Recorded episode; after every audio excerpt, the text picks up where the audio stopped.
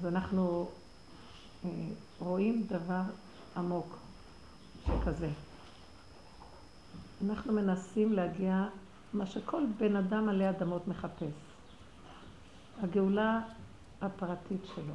שקט נפשי, רגיעות, שמחת חיים.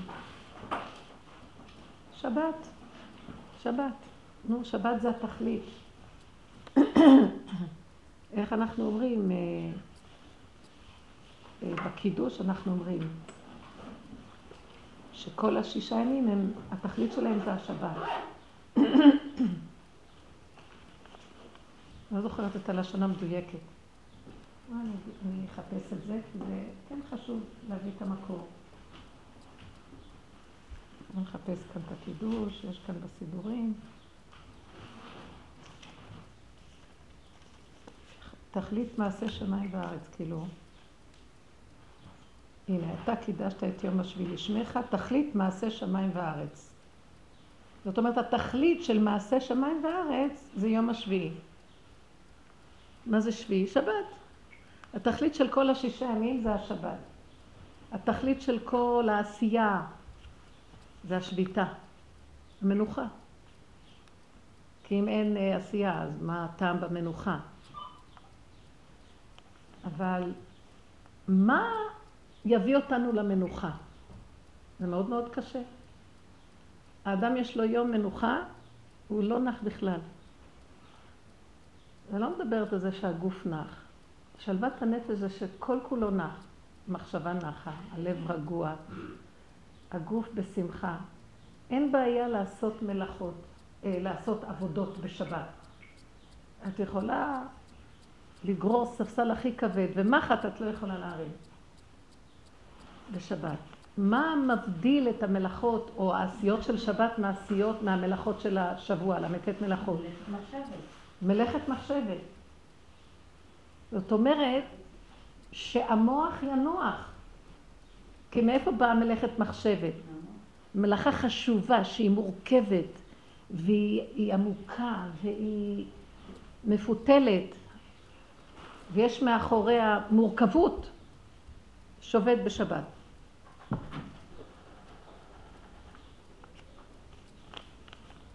אני מתבוננת ואני רואה מה יביא אותי למנוחה. ואני רואה רק דבר אחד. דבר מאוד מאוד פשוט. כל, אני קוראת לזה ככה, אנחנו כמו איזה מחש, מחשב.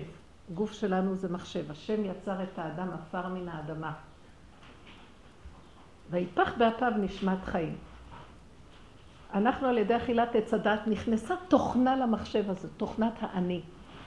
במוח יש דמיון של ישות פרטית עצמאית, שהיא פועלת והיא עושה, מחולקת לשניים, עץ הדעת טוב ועץ הדעת רע. וכל הזמן האני הזה עובר בין הטוב לרע, וכל המתח שלו זה בין הכוחות של שניהם. עכשיו, כל תרבות בעולם יצרה לעצמה מה זה הטוב שלה ומה זה הרע שלה. אבל כל אדם בעולם, עכשיו מדברת כללית, לפני שנגיע ליהודים, עסוקים כל הזמן בלרצות את הטוב ולשנוא את הרע. כל אחד כפי מה שהוא מגדיר לעצמו. אז אם הולך לו עם הטוב שהוא סידר לעצמו, התוכנית שלו, הוא שמח. ואם לא, אז הוא כאוב.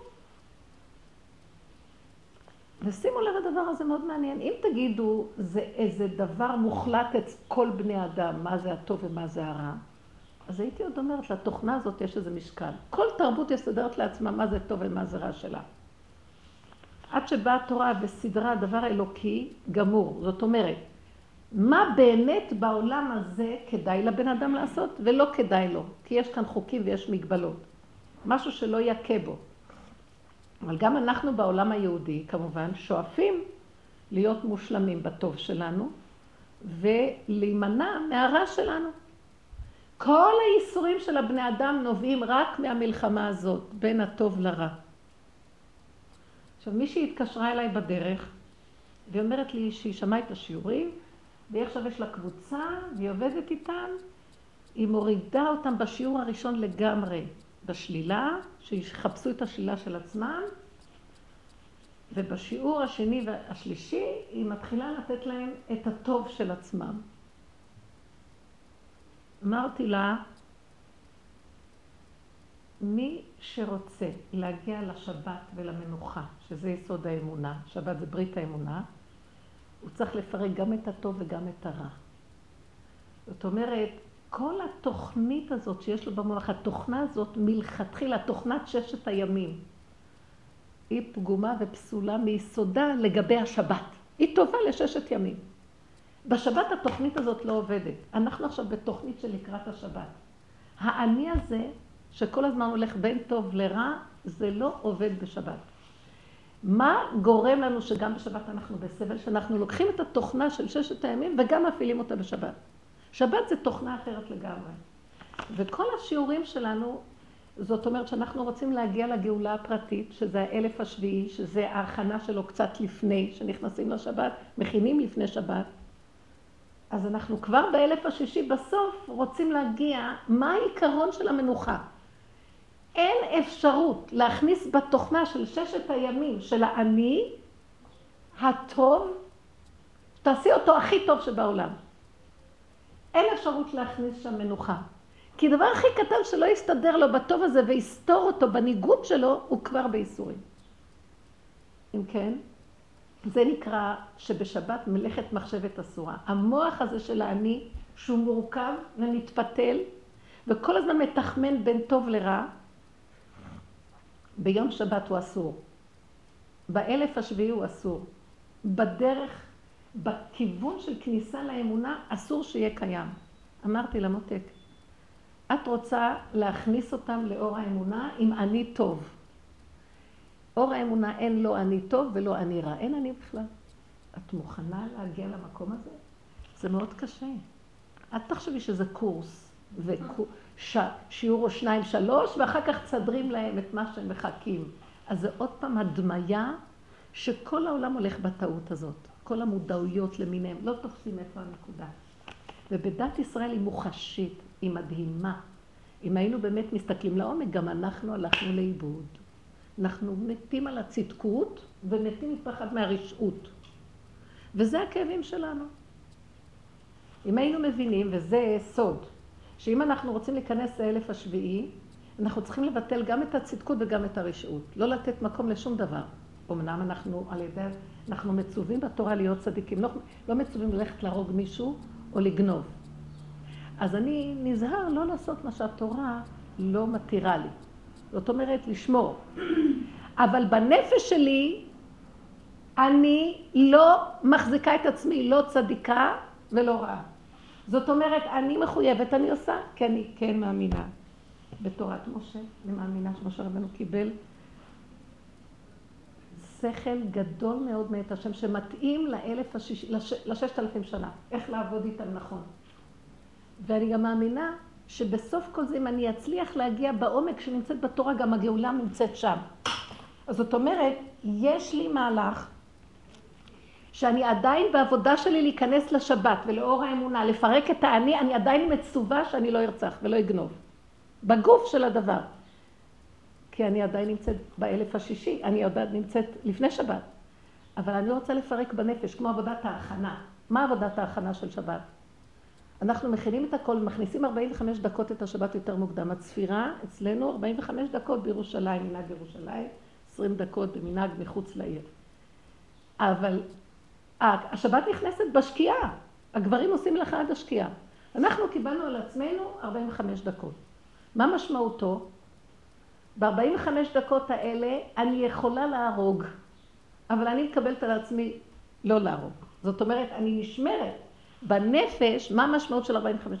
בנפש אני יודעת לא זה ולא זה. אני שומרת את היסוד של מה שהתורה אומרת לי, אני שומרת את המקום הזה של ששת ימי השבוע, כי אני יכולה לעשות מלאכות ב-45 דקות, אבל אני מקבלת על עצמי לא לעשות, כאשר בנפש אני כבר נמצאת בשבת. שמתם לב מה קורה ב-45 דקות האלה? יכול להיות שאת יכולה עוד לעשות איזה מלאכה אם נזכרת או משהו, קיבלת על עצמך, אבל אם יש כזה דבר לעשות תנאי, שאם את לא יכולה את עושה. אבל, אבל נכנס השקיעה, נגמר.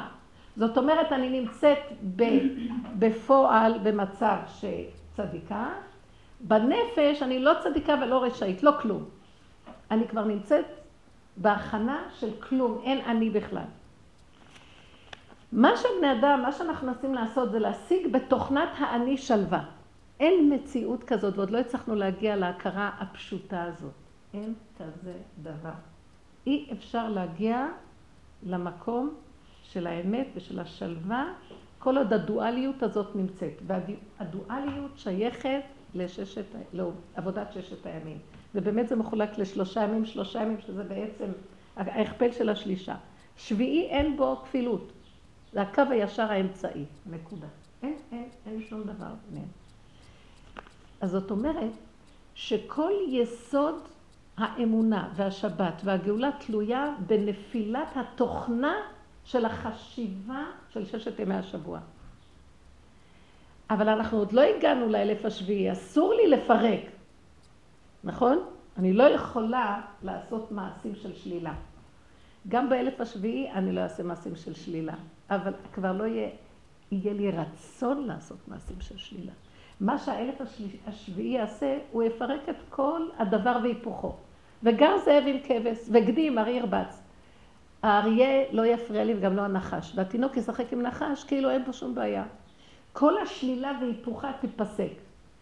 אבל אני צריכה להתחיל לעשות את זה לפני כניסת שבת. אני לא יכולה אבל לפרק את התורה. נו, אני אלך לגור עכשיו עם אריה ועם נחש. לא. אבל בנפש שלי אני כן יכולה. אני יכולה לראות דבר הכי שלילי ולהגיד, מה את מתרגשת ממנו? את יותר גרועה ממני. רגע, אני תכף אסביר מה יהיה התהליך, איך ניכנס לזה, אבל אני אצטרך להגיע לתוכנית הסופית. את והוא, מה את מתרגשת מהשלילה הזאת? אין לא טוב ולא רע. אין מציאות בכלל לאף אחד לתת לו משמעות, קונוטציה של איזה הכרה שכלית או הרגשית. כלום, ריק. איך מגיעים לזה? כי כרגע המוח שלי אומר, זה טוב, זה רע. תינוק, המוח שלו לא אומר לו זאת טוב, זה רע, הוא יכול להיות עם נחש. אין לו דעת. מה עושה לי את העניין הזה? דעת.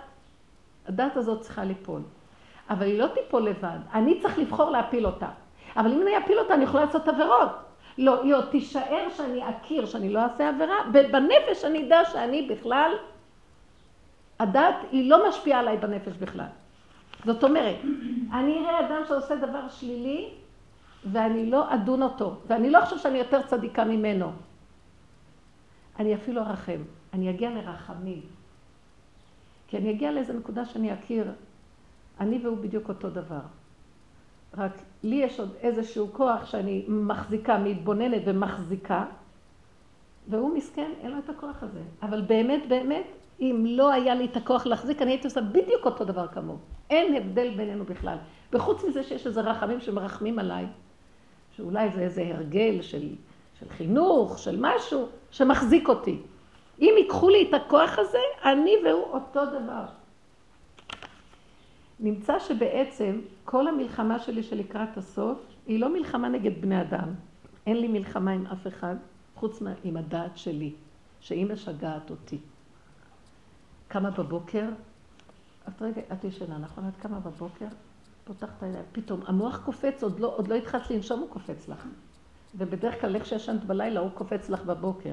אם חשבת על משהו שלילי, לא חשוב על כל החלומות שיש לך בלילה מזה, שזה משפיע, אבל בבוקר ישר איזה נכס מצביע לך, המוח צובע. זה ככה, וזה ככה, ומה יהיה ככה, וזה ככה. כל אחד והעניינים שלו. זה עכשיו אה, אה, איזה, אני לא רוצה להגיד איזה דברים, אבל תגידו אתם, כל אחד והעניינים שלו, זאת, תגידי לי עכשיו, שאלתי אותך מה שלומך, ויש איזה נקודה עם הבת שלה, אז אני איך את אומרת? אני אומרת שאני יודעת, יודעת פנימה, ידיעה פנימית, לא דוגמה. מה? שכל דבר שאני אלך עכשיו לשנות את המצב, כאילו שהוא יהיה יותר טוב, זה לא נכון. יש לה איזה נקודה עם הבת שלה, ונהיה מין נתק כזה. היי, נתק גם אני עכשיו, ועכשיו השם מנתק אותה. זה מהלך, כן. אז עכשיו נוצר מצב כזה שזה כאילו נראה לא טוב, נכון? אז כאילו היא רוצה ללכת להגיד לה משהו. אין מה להגיד כלום, כי אני מזינה את תוכנת האני. בואו נשאיר את המצב איכשהו בנפש. בחוץ זה מין עובדה מסוימת. אם את לא נותנת לה שלילה חיובי, פלומבה, שלילי חיובי, זה, זה נתון, זה ירוק צהוב. מה אכפת לכם זה ירוק או צהוב? זו עבודה מאוד קשה לשחרר את המוח בשיפוטיות שלו ואת ההתרגשות מהשיפוטיות. זה כל האיסורים של האדם. זה ככה, זה ככה. מה ההבדל ביניהם? מה ההבדל בין לפני, בעל הבדל אחרי? רק המוח צובע את העניינים. זאת אומרת, המוח מגדיר, שימו לב, ההגדרה היא בכלל לא רעה. לא, אני אמרתי לכם, אני רוצה לקיים מה שהתורה אומרת לי. עכשיו אני מקיימת, אני לא גונבת. הנה, בא לידי גניבה ויש לי נטייה לגניבה. ואני לא גונבת. למה? אני מצידי רוצה לגנוב. כי מה, מה, מה רוצים ממני? זה טבע שמולד, ועכשיו פה אומרים לי לא לגנוב. אז למה הולידו אותי עם טבע כזה? כי התורה אמרה. ואני כבר ראיתי שהתורה לטובתי. ראיתי בהרבה דברים, שעשיתי דברים נגד, ישר החלפתי, חטפתי פליקים. אבל עכשיו, כשאני, שימו לב מה אני רוצה להגיד, כשאני מקיימת את מה שהתורה אומרת לי, כאבחון פשוט במוח, בלי שיפוטיות. אה, צדיקה, איך לא גנבת? ועכשיו אני הולכת ורואה איזה מישהו גונב ככה בשוק משהו, ישר אני אומרת לו, גנב! לא, אני לא גנבתי, כי התורה אמרה לי. לא סידרתי לי ציון, לא סידרתי לי דרגה, לא התרחבתי בסיפוק שאני צדיקה, פשוט באבחון השכלי אמרו לי לא, נקודה. לא התרחבתי. זה השכל נולד כדי לאבחן, דעת, דעת מבדילה. נכון, אנחנו מבדיל בדעת, נכון? תכון אל האדם דעת במוצאי שבת, ושם אנחנו אומרים, תכוננתנו, ואנחנו עושים הבדלה. להבדיל בין אור לחושך, בין יום, כן? אז הדעת מבדילה. שימו לב, הדעת היא טובה להבדיל. תורה אומרת לי ככה, תעשי ככה. מה אנחנו עושים? הדעת מתרחבת, וההתרגשות, שיפוטיות. אני כבר יודעת למה התורה ביקשה ממני את זה, זה טוב, זה רע, כלום, אני לא יודעת. ככה וזהו. כל אחד, אם היה עובד ככה, בכל המערכות שלו, זה בעבודת ששת הימים, זה בסדר. בשבת, אין לי בכלל, מהי השבת? ההרגשים, ההתרחבויות, ההתפעלויות לא קיימים. שקט, פשטות, זה נקרא הכנעה. זה לא הכנעה, קחי תענית, תנסי להכניע אותו. בחיים הוא לא יכנע. צריך למחוק אותו. אנחנו, מה אנחנו עושים? זאתי אמרה לי בקורס. היא עובדת עם זה, כשהם יגיעו, אמרתי לו, מקסימום יכולים להבין. אבל הם יחזרו על אותו דבר. ההבנה זה משהו אחר לגמרי מהאמת. אדם מבין ומבין, ויש לו תחושה, או, עכשיו יש לו שליטה, הוא מבין, יש לו איזו עוצמה מזה שהוא מבין.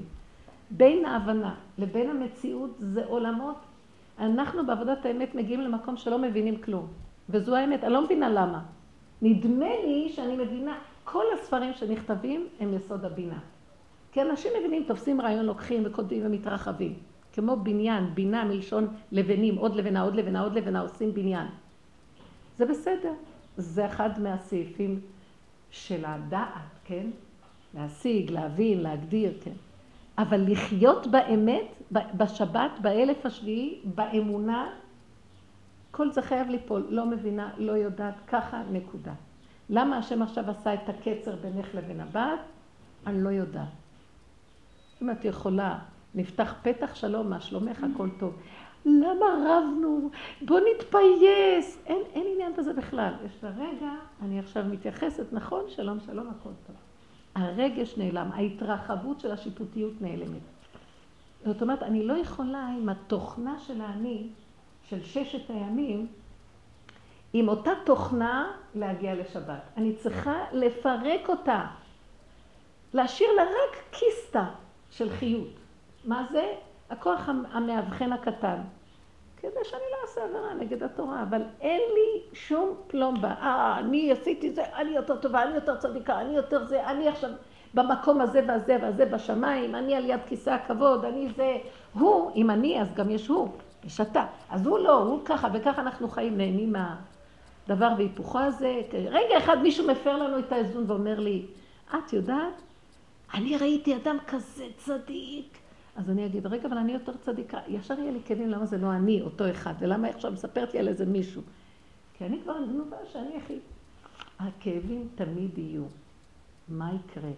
זאת אומרת שכל תוכנת הגלות, מציאותה באני וההתרחבות שלו. כל תוכנת הגאולה אין אני. עדיין אנחנו מחויבים לעשות דברים, רק אין אני. כמו שאומר הרמב"ם, שבין העולם, בין ימות המשיח לעולם הזה אין הבדל. עולם כמנהגו נוהג, יהיו חנויות ויהיו אנשים, אולי, אולי יהיה אפילו סחר, מחר, יהיה מכולת, הכל יהיה. אז מה, מה הגאולה? שאני לא אלך עם תחושת אני, אבל אנחנו נקיים את החוקים. לא נגנוב, לא ניקח, הכל יישאר כדי לאזן את יסוד הבריאה. אבל אני לא אלך עם איזו התנשאות או רצון להיות יותר שולט מהשני, או שולט על השני. זה חלש, זה חזק. לא, השתוות פשוטה. השתות עם חוקים פשוטים. כמו הבריאה, הבריאה מלאה חוקים, ואין חג יותר מהשני. כל אחד יש לו את המקום שלו, ויש כבוד ביניהם. אני שמתי לב שפעם יש לי עציץ כזה, ושתלתי בו איזה צמח. אחרי כמה זמן אמרתי, מצאתי עוד משהו, אמרתי, אני גם אשתול את זה בעציץ הגדול. עכשיו, שתלתי אותו סמוך לשני, היה עוד איזה מרווח, וראיתי איך שישר הציץ, הצמח הקודם זז הצידה, ונתן לו גם כן את המקום. לא אמר לו, לך מפה, מה אתה מפריע לי? כאילו, היה איזה איזון שקט. זה הלא דבר והיפוכו, לוקח לי את השטח שלי. לא, הוא התחיל לצמוח לכיוון אחר. הוא פרץ דרך לכיוון אחר. אז אני רואה מה, מה יסוד האיסורים של ששת ימי השבוע, זה רק האני והתוכנה של כן ולא, שהיא פרצה מגדר האבחון. כי כן יש מקום לאבחן. לוקחים ילד שנראה ש, שיש לו איזה חיסרון. לאבחן אותו, נכון? יש היום המון מקצועיים, מאבחנים. אז היא מאבחנת או הוא מאבחן משהו, ישר אנחנו בכאבים. מה, זה ככה? זה לא ככה? ישר שמים תווית על הילד, זה ככה. ההוא ככה. טוב, אבחון זה דבר טוב, זה החיסרון שלו. חיסרון זה לא דבר רע. אנחנו מפרשים את זה, זה רע. חיסרון זה כלי שדורש עכשיו איך משלימים אותו. אני פשוט יודעת מה יביא להשלמה שלו. זה לא טוב, זה לא רע. ישר אנחנו עושים מזה, זה רע. כי אנחנו גנובים שמוכרחים להיות מושלמים. דמיונות, דמיונות כאלה. אין דבר בעולם שהוא מושלם. חוץ מהשם יתברך, שהוא המושלם. אבל האדם לא יכול, זה התוכנה של הדמיון במוח. ולכן הוא התרחב על האני טוב ורע ברמה הלא נכונה. כתוב במגילת איכה, מפי עליון לא תצא הרעות והטוב. אין אצל השם יתברך רע או טוב. בעליון, בעולם ש, שקדם ליסוד עץ הדעת, השם ברא יום וברא לילה. הכל טוב אצלו יתברך. גם היום וגם הלילה. לכל דבר יש את המשמעות, ולכל דבר יש את המקום שלו. והשם יתברך משחק בין שני ההפכים האלה, ונהנה מהם, וטוב לו איתם. אבל אצלנו לא, אנחנו ישר שמים פלומבות, וזה יסוד האיסורים. ולכן זה היסוד של התוכנה הזאת. נמצא בעצם שכל העבודה שלי, מה שאני מנסה לומר פה, זה איך אני עובדת מתוכנת האני הזאת. לא רוצה יותר את האני. כל דבר אני שמה לב, מישהי באה לדבר איתי, היא מספרת לי על עצמה, ישר אני, היא אומרת לי, אני לא אוהבת את, ה, את הבגד הזה, תראי איך הוא זה, זה לא, הדוגמה הזאת לא, ואני מקשיבה לרגע, ישר, עוד לא גמרתי להקשיב לה, ישר אני שואלת, ואני מתחילה לדבר על אני, אני, אבל לא אוהבת כך וכך, היא לא שאלה אותי על עצמי. ישר שימו לב שאנחנו משוחחים בני אדם, ישר במקום רק להקשיב לגמרי, ולא להיות שייכים בכלום. אני ישר משייכת את זה מה אני, ואיפה אני במקום הזה, שימו לב בשיחות של בני אדם. אין לכם מקום, למה נפגשים בני אדם, שותים כוס קפה, נפגשים חברות, כל מיני דברים, למה? כי היא תתחיל לדבר על עצמה, אז זה מעורר אותה לדבר על עצמה, וכל אחד שומע את האני שלו, ויש לו... אז מעניין למה שלא תשבי בבית ותדברי עם האני שלך, זה יותר קשה. אני צריכה מישהו אחר, אבל באמת אף אחד לא מקשיב לאף אחד. כל אחד מדבר על האני שלו. שימו לב איך נראית השיחה. ואפילו אם היא רוצה ממך עזרה לעצמה, תמיד את שמה את זה במקום של עצמך. וככה זה אדם. כן, אני אמרתי לעצמי, אבל זה יסוד הכאבים. או שכשאת שמעת את הכאבים שלה, את אומרת, זה כיף, אני לא. או שאת כאובה ממנה, היא מספרת לך כמה הולך לה ולך לא. כן, כל היום העולם מלא מכאבים של קנאת איש מרעהו וכן הלאה. גם אם אדם חושב שהוא למעלה מכולם והוא אכפת לו והוא זה, אם יבוא מישהו יותר גדול ממנו ויקח לו את התפקיד שהוא הכי טוב, גם כן יהיו לו כאבים. לאדם תמיד יש כאבים, כי זה האני יש לו מדרגות, ובאמונה אין מדרגות. אין מדרגות, אין למעלה, אין למטה, אין אחר כך, אין, יש נשימה עכשווית, וכל נשימה זה מציאות הבורא יתברך. כאילו, תגידי מה, מה אנחנו צריכים לעשות אם כן? להוציא את התוכנה מהמחשב. לא, מה עושה אני? אז הוא אומר, לא, אני יכול לעבוד על אמונה. אותו אני רוצה לעבוד על אמונה. הוא יעבוד על זה שהוא לא יהיה דבר והיפוכו, הוא יאהב את הכל. אין כזה מציאות אצלו. בתוכנה הזאת אין מציאות של אמצע. בתוכנה של עץ הדעת טוב ורע, או אני טוב או אני רע. או אני טוב ואתה רע, כמובן. אין בכלל מציאות של אמצע. כי אם אני טוב, אז אתה רע. אז טוב לי. מזה גוף הטוב לי, כי אני יותר טוב. זו תוכנת היחסיות. ואם אתה טוב, אז לי רע. אז כי בתת הכרה גנוב אצלנו המצב הזה. אנחנו פשוט כמו איזה עבדים שהכניעו אותם, יש לנו ברירה של ההוא הולך יותר ממני, אבל בליבי עצוב לי. זה לא יכול להיות גאולה שם, תבינו את הדבר הזה. לכן אין בשום אופן מקום לסדר שלום בתוכנת האני. אין כזה דבר, שלום זה קו האמצע, ולא יכולים לעשות שם שום שלום. השלום הוא פשוט לשלוף את התוכנה. עכשיו, מי יבוא וישלוף תוכנה? צריכה להביא תוכנה אחרת שתשלוף את התוכנה הזאת. אז אני הסתכלתי ככה, יש אה, תוכנת החילוניות, העולם הכללי, וגם שם יש כל מיני תוכנות, אחת מוציא, אחד מכניס. אבל זה מאוד מאוד כללי, וזה בתוך התוכנה של אני יש מיליון תוכנות נוספות. אני מנסה לסבר את האוזן לפי המחשב היום, שזה דבר מאוד מאוד מפותח. אבל אני ראיתי, מישהי באה ואומרת לי, חזרתי בתשובה. אז מה, מה, מה עשה שהיא תצא מהתוכנה הקודמת? קיבלה איזה הערה לחזור בתשובה. אז התוכנה הזאת הייתה יותר חזקה, שלפה את זאת, עכשיו היא פה. מישהי אחרת באה אליי שהיא דתית, חרדית, והיא אומרת לי, שמעתי את הדיבור הזה שאת מדברת, ועכשיו אני אומרת לך, זה עזר לי לראות כמה אני בשקר, וכאן אני רוצה, ואז גיליתי איפה האמת. אז עכשיו, זה שלף לה את התוכנה הקודמת, ועכשיו היא נמצאת במקום אחר. ואני באה להגיד לכם שאני כבר את התוכנה הזאת גם כן מתחילה להוציא, של האמת, לחפש את האמת, כי אני רואה שהאני שלי רוצה לחפש את האמת, ואני לא יכול להשיג את האמת בחלום. למה? כי אני זה או כן או לא, והאמת נמצאת באמצע, למטה, בקו האמצעי. שבת. שבת. אין כלום, שביתה, ביטול, ריק, אין, עין. אז אני מתחילה לראות, אה, אז עכשיו, כל מה שמוציא תוכנות, זה אחת מוציאה את השנייה. עכשיו, התוכנה האחרונה הזאת שאני רוצה במוח היותר מפותח להשיג את האמת, גם כן זה שקר. חייב ליפול האני. אין, כל גדר, בוא נגיד שכל ערכי התוכנות יש בהם אני שמלווה אותם. אין אני בכלל. תוציא את התוכנה, במילים אחרות תשאיר עם מחשב ריק. אין בו תוכנות. אם אפשר לצייר ציור כזה, אין תוכנות. עכשיו, איך האדם... אם אני חיה ככה, ויש יסוד האור האלוקי שבנשמה היהודית, זה מקום ש... של איזו נקודה פנימית שיודעת שקיים איזה יסוד של בורא. ידיעה חושית פנימית מאוד מאוד. בכל יצור נברא זה קיים, ואצל היהודי ברמה רוחנית, כי זה גן כזה רוחני. שקיים? שקיים, כן.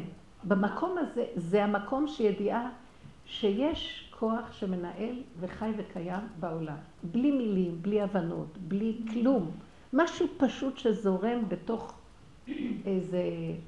זה, זה, זה בגנים הבלתי מודעים של האדם, כאשר הדעת מפריעה להשיג אותו. הדעת של האני מסתירה אותו כל הזמן. אז ברגע שאני שולפת את התוכנות של האני, נשאר לי מצב פשוט. יש לי סיפור מאוד מעניין על זה, כן. מה זה כשאין דעת, יש אמת. יש איזשהו מישהו שיש לו בן בפיגור שכלי די אה, מתקדם, מה זה רציני. הוא אדם מברך כבר, בסביבות שלושים שלו. והוא נמצא איזשהו מוסד. מה הוא? הוא באיזה מוסד המפגר הזה. הוא יודע לדבר והכל, אבל דעת ללמוד אין לו, שללמוד יש של בן שנתיים, משהו כזה שלוש. אז, אבל יש לו מין תכונה מאוד מעניינת, שהוא יכול להיות מאוד אחראי. אז שמו אותו בשער של המוסד הזה, נגיד כל מי שיש לו אישור להיכנס, ייכנס. מי שלא, אתה לא מכניס אותו. מה זה אישור? הוא כנראה יש לו איזשהו, לא יודע, איזשהו מסמך, משהו כזה, הוא לא יודע. אז הגיע לביקור אבא שלו. אז הוא אומר לאבא, איפה המסמך שלך? הוא אומר, אני באתי לבקר אותך, תפתח לי את הדלת. מר כהן, אתה לא נכנס, אין לך אישור. נו, תגיד לי, יוסי, אבא שלך, תפתח לי את הדלת, מה באתי לפה? אני אף אחד פה, רק אותך. מר כהן, אין לך אישור, אתה לא יכול להיכנס. אין, אין כלום, הוא לא יזוז מזה. גולם, גולם. גולם. שמתם לב, מחשב בלי תוכנות, גולם. עכשיו בא המדריך שלו, הוא יוצא בפעמון והזעיק את ה... טוב, נכון, נכון, לא נכון, נכון, לא אפשר לתת להיכנס. כשהוא נכנס, הוא אומר לו, ראית? היה שם אדם חצוף. אבא, ראית? הוא, לא, הוא רצה להיכנס בלי אישור. הפרדה. עכשיו נהיה אבא שלו, הכניס אותו, אבא שלך, נגמר הסיפור. ככה הוא עובד. זה מאוד מעניין לראות את זה. כמובן שאנחנו מפחדים מסיפור כזה. כן. שאין לו אבחון בכלל. אנחנו צריכים להגיע למקום הזה. אני יכולה להגיד דבר אחד. אני לא רוצה להגיע למקום שלו. אני רוצה רק דבר אחד. אני רוצה בבחירה שיהיה לי צרור המפתחות מתי שאני רוצה לפתוח דלת, מתי שאני רוצה לסגור דלת. זה ההבדל בין אחד שנולד בהגבלה לבין אחד שמכניס את עצמו בהכרה למוגבלות. וזה מה שאנחנו מדברים בשיעור הזה, אנחנו מגבילים את האני. עכשיו, מה הדרך הכי גדולה להגביל את האני? לא להגיד אני. האני הזה מאוד מאוד מזין את מציאותו. והוא גם יבוא לך בתלבושת עם זקן ארוך בכובע עד השמיים ויגיד, לא, אבל אני עושה עבודה של אמונה. אני עושה עבודה של אמונה. כל עוד אתה קיים, אתה בכאבים, ואתה גורם לי לכאבים, אני אומרת לא. זאת אומרת, אני רוצה להגיע, איך אני יודעת שאני באמונה? אין לי כאבים. להוא לא אכפת, זה אבא, לא אבא, ריק. עכשיו, אז אני אומרת לו, אתה מסתתר, שימו לב, ואתה גם רוצה לעשות עבודה של אמונה. אז עוד יישאר לך איזה כאב, כי תמיד אני מביא את הכאב. כי יש לו את שתי האפשרויות, וזה יסוד הכאב. כי אם הייתי יודע רק דבר אחד, לא היה לי כאבים. אם היה לי רק לחם כל היום, ולא הייתי יודעת שיש עוד מאכל לחם בעולם, לא היה אכפת לי כלום, הייתי אוכל לחם וזהו. נהיה לי גם זה וגם זה וגם זה וגם זה, יש לי כאבים בבחירה של כל כך הרבה דברים. ולכן היסוד שלי עכשיו, זה כל הזמן לעמוד בהתקדמות של העבודה שלנו, כל הזמן לעמוד מן הצד ולראות את התחמן הזה, איך הוא נגנב אליי עם האני שלו לכבוד השם, לכבוד האמונה, לכבוד המנוחה, הוא שואף למנוחת הנפש. תסתלק ואז יהיה לי מנוחה. כל עוד אתה קיים, אין לי מנוחה. והוא בא בכל מיני צורות. אז עכשיו אני יודעת, כל טיפת כאב שיש לי זה אני. ואז עכשיו אני עושה שירוש, אני עושה רוורס אחורה, אני רואה, זה אני שהתרגש, שיש לו שיפוטיות, שיש איזה אבחון בנקודה. אז האבחון הוא בסדר. עכשיו, למה אני אתרחב? כי הרחבתי אותו. כל עוד הוא ביסוד שלו, מותר להגיע, מותר שיש יסוד של אני. אבל זה לא אני רחב, זה אני שיש לו מפתחות והוא פותח סוגר, פותח סוגר. אי אפשר להגיד לזה אני, בוא נקרא לזה, בכל אופן זה עוד הכרה פרטית, אבל אני מעביר אותה למקום שהוא איזה יסוד עליון לבחירה. אבל אני בוחר לא לבחור, האני בוחר לא לבחור. זה כבר לא אני, זה בקצה של האני. אני כבר יודע שהאני הזה לא טוב, אולי נגיע האני העליון, יש כזה דבר אני עליון, אני לא יודעת. זה לא יודעת של התבוננות. איך? זה יסוד של התבוננות שאני רואה. ברגע שנהיה לי כאבים, כי המוח שלי פתוח, אני סוגרת אותו ואני אומרת, עכשיו מצאתי שיטה אחרת. השם שם לי מחשבה, אומר לי, כל דבר שאת רוצה לפרק אותו ולהחזיר אותו אליי בלי לעבור דרך האני, תגידי את המילה אתה. תתחילי להגיד, זה אתה בעצם, זה לא אני. אז התחלתי לראות דבר כזה. כל מה שהולך פה בעולם, כל הכאבים זה שאני עושה את זה אני, האני שלי עושה את זה שייכות אישית, לא. מה שאני רוצה להגיע למקום, שאני עושה את זה אתה. אה, יש לי עכשיו איזה שתי הצעות של איזה שידוכים, ובדיוק כשבאה אחת שנראית לי טוב, באה גם השנייה שנראית טוב גם. ותמיד זה הולך ככה, או שאין כלום, או שבאים כאלה מצבים. ואז אני מתחיל, התחלתי להתבלבל, כי דבר אחד כבר רץ, והשני כבר בא, ואני לא יודעת מה לעשות, ואז אני... לרגע נעצרתי וסגרתי, ואמרתי לו, פתאום נזכרתי שהאני הזה עושה לי כאבים, כי אולי ככה, אולי לא ככה, אולי ככה, אולי נפסיד, אולי ככה, אולי ככה, אולי משגע אותי. שאמרתי לו, אבא, אתה רוצה להתחתן, יש לך כמה הצעות, אתה הולך לבנות את הבית, בית מקדש שלך, ואתה הולך להתחתן. הפכתי את הכל לאתה. איזה יופי, יש לך כמה הצעות, מדובר בך נכבדות. שולחים אליך את זה ואת זה, הוא כמו איזה תלמיד חכם חשוב, השתבח שמו, ושולחים לו הצעות. ואז אה, יש לו הרבה הצעות. אז זה בעיה שלך מה להחליט, זה לא קשור אליי. פתאום הפכתי, כאילו אני צוחקת, זה שלך, לא קשור אליי בכלל. אבל משהו שימח אותי שהוא חשוב, ועכשיו הוא, זה זמן שבונים לו את הבית, עשיתי את זה שלך. אתה רוצה להקים את השכינה שלך מהגלות? במסורת היהודית שכל הגאולה זה שכינתה בגלותה. שהאני מולך, זה איזה דמיון של איזה עריץ שיושב שם כאילו הוא צדיק, בעצם הוא שונא את האנושות. הוא, הוא המחריב הכי גדול של הבן אדם. כשהוא ביסוד שלו, השם ברא יום ולילה בבריאה, אין בזה רע, אבל כשהוא יתרחב מדי, הוא הורג את הבני אדם. העולם הולך למות. אחד הורג את השני כבר. אין אבחון בכלל. בשביל מה החלש צריך, בשביל מה נוצר המצב של חלש וחזק? למה החזקים צריכים לשלוט על החלשים? החזק הזה, היותר טוב הזה, הצדיק הזה במרכאות, צריך להיעלם. אין שום, אין יתרון לשום דבר, תירגע. איך אני אעביר את זה למקום שיעלם הרחבות הזאת של הרגשיות השיפוטית? להחזיר את זה לבורא עולם. זה עולם שלך, זה הנתונים שאתה בראת. אתה יודע הכי טוב מה טוב לך, אני לא יודעת. לא כדאי לי להתערבב בזה. מתחילים להיכנס לשבת. אתם יודעים? זה בשבילך וזה בשבילך. מה נשאר לי? לנשום ולחיות עם הסיבות. סיבה מסתובבת. הטבע לא, הוא כל רגע משתנה, אין רגע אחד דומה לשני. בא המוח של האני ועושה כאילו אני יכול לעשות קביעות. אין קביעות רגע אחד בבריאה, כל רגע משתנה משהו. זה נקרא עולם התמורות. אבל האני, הוא יכול לעשות סדר, והוא חושב שהוא מבטיח ומקיים. הוא משחק אותה כל הזמן חקיין כזה של קיומיות מסוימת שהיא שקר ודמיון. כי באמת, באמת, רק אנשים שפרקו את האני לגמרי ונהיו אלוקיים יכולים להבטיח. כי הם יודעים מי הם באמת. הם גם מצווים וזה נהיה, הם גוזרים וזה נהיה בבריאה. מבחינת עושה פלא, אבל אנחנו מפור... מסוכנים. מאיפה אני אומרת? מחר אני אפגוש אותך בשעה כזאת וכזאת. אני מפחדת מזמן כבר להגיד כזה דבר. אני לא יודעת, יש סיבות, אולי אני לא... אני, יש לי רעיון כזה, יש מחשבה כזאת, בסדר? אני מקווה שזה יהיה אפשרי. אל תיקח אותי כאילו ככה. לא, אי אפשר לסמוך עליך, ואז מתחיל. אפשר לסמוך עלייך, הבטחת לי, ציפיתי. שיגעון, ואז מלחמות, שום דבר, ריקנות, להחזיר את הכל אליך.